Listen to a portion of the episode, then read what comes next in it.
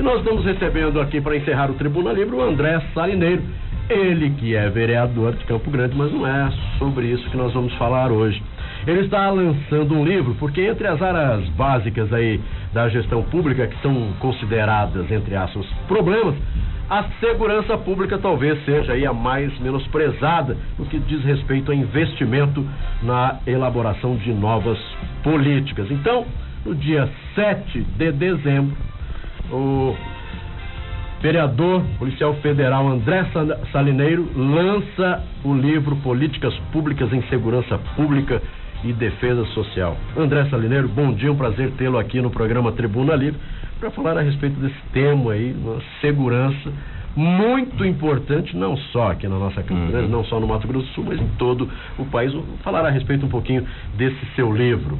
Exato. Bom dia, Marquinhos, Carmen, Sérgio, Madureira, meu amigo. Exatamente. É, como você falou, a segurança pública é sempre deixada de lado. Né? E se a gente for ver, ela é fundamental e passa-se governo, entra governo e ela é sempre esquecida. E a população em si também, e eu lembro, Carmen, quando fizemos a nossa, quando eu lancei meu primeiro livro, né? Fizemos aquela entrevista muito boa, depois de lá passaram alguns anos, escrevi um livro também na área da economia, o colapso econômico a política de impostos no Brasil, agora esse terceiro livro, que é o Políticas Públicas, Segurança Pública e Defesa Social. Mas tem pessoas que se preocupam sim com segurança, uhum. tanto que hoje o estudo da segurança pública ele está sendo muito mais aprimorado. Esse livro em si, Marquinhos, foi um convite, inclusive, da Uninter, uma universidade que muito vem crescendo no Brasil, que encomendou a obra que vai servir de subsídio para os alunos do curso de Direito, de graduação, de pós-graduação em Gestão Estratégica em Segurança Pública, né? E de Gestão da Cidade também, uma pós-graduação. Então, eu fiquei muito honrado com o convite, escrevi a obra numa maneira mais didática. A, o primeiro livro, que é o Gestão Estratégica em Segurança Pública, ele aborda o tema uhum. de uma forma como se elaborar um planejamento estratégico em segurança pública, porque realmente é uma falha desses planos é, locais, sejam estaduais, municipais, em que os governos fazem, de fazer políticas de governo e não de Estado. Como se elaborar um plano estratégico, passo a passo. E já esse livro Políticas Públicas entra nessa seara, mais especificamente dissecando alguns assuntos que já eram abordados no outro livro, mas agora de uma maneira mais específica. Quais são políticas públicas, por exemplo, que dão certo em outros países, em outros locais e que a gente pode utilizar também? Quais são as políticas públicas que nós, dentro da realidade nossa aqui do Brasil, nós poderíamos fazer e melhorar? Porque a segurança pública, geralmente, a pessoa passa a, lidar, a, a ligar para ela, dar valor nela, quando sofre algum problema de violência com um ente querido ou com a sua própria vida. Então, infelizmente, essa é a visão que nós temos, né? E nós nós podemos afirmar hoje que, mesmo com as dificuldades né, que passa o nosso país, nós temos avanços na área da segurança pública? Não, não podemos. E o prognóstico não é favorável. Né?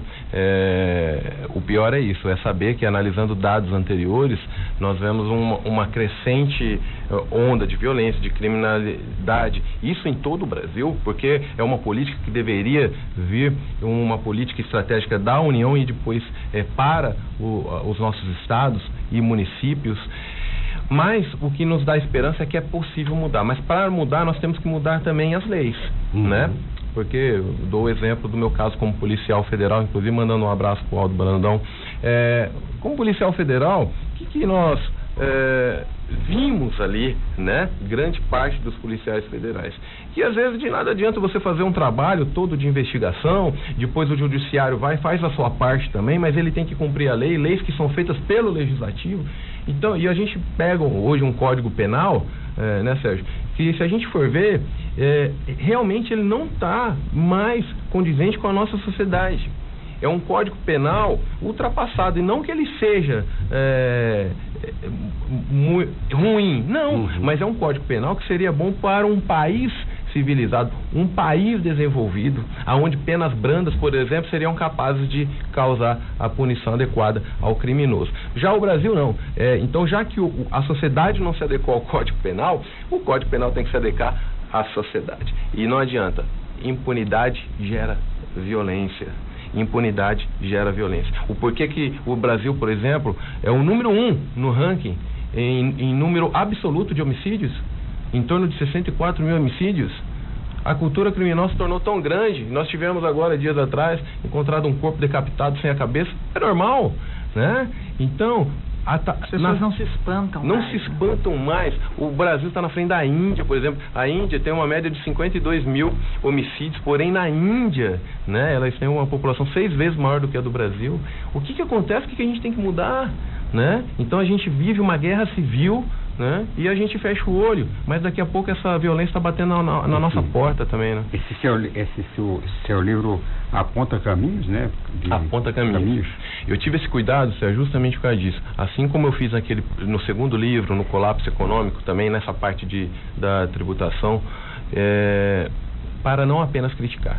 Eu acho isso. O cuidado que eu tive foi para cada crítica apresentada, no mínimo, uma solução. E eu acho que tem que ser assim, né? Claro. Porque hoje em dia, ainda mais com redes sociais, tudo ficou muito fácil criticar algo ou alguém. Mas eu acho que para cada crítica você tem que apontar o porquê e alguma solução. Então, humildemente, a gente vem no livro é, apontando soluções que seriam viáveis e aí dissecando. Por exemplo, como que poderia ser feito? Quando a gente fala, por exemplo, ah, em policiamento de proximidade, que é uma coisa que vários países, o Brasil está na contramão da segurança pública. Se a gente for avaliar países que mudaram o seu cenário da segurança, a gente vai ver que, por exemplo, três coisas que esses países trabalharam em prevenção, né, coisa que o Brasil não trabalha eh, de uma forma eficaz, na educação, né, e no policiamento de proximidade. Isso para não falar de outras coisas. E, e, cada fator desse, por exemplo, policiamento de proximidade, a educação, como poderia é, ser melhorada nessa questão e a prevenção, a gente entra falando quais são as políticas que poderiam ser feitas nessa área né, de uma forma é, explicada, para não ficar vago, né? Uhum. Para não ser aquele discurso vazio de simplesmente criticar, a gente sabe onde está o problema, mas como que a gente pode agir? Agora, é, André Salineiro, nós não estamos aqui nesse momento falando com o vereador, não é? Sim, uhum. com o autor aí de, do livro Políticas Públicas em Segurança Pública e de Defesa Social, ele que é policial federal. Se fala muito e, e percebe-se que realmente precisa fazer mudanças uh, no código. Né?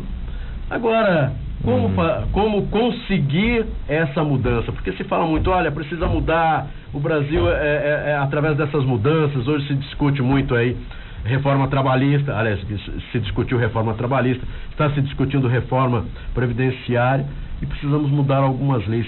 Como conseguir essa mudança?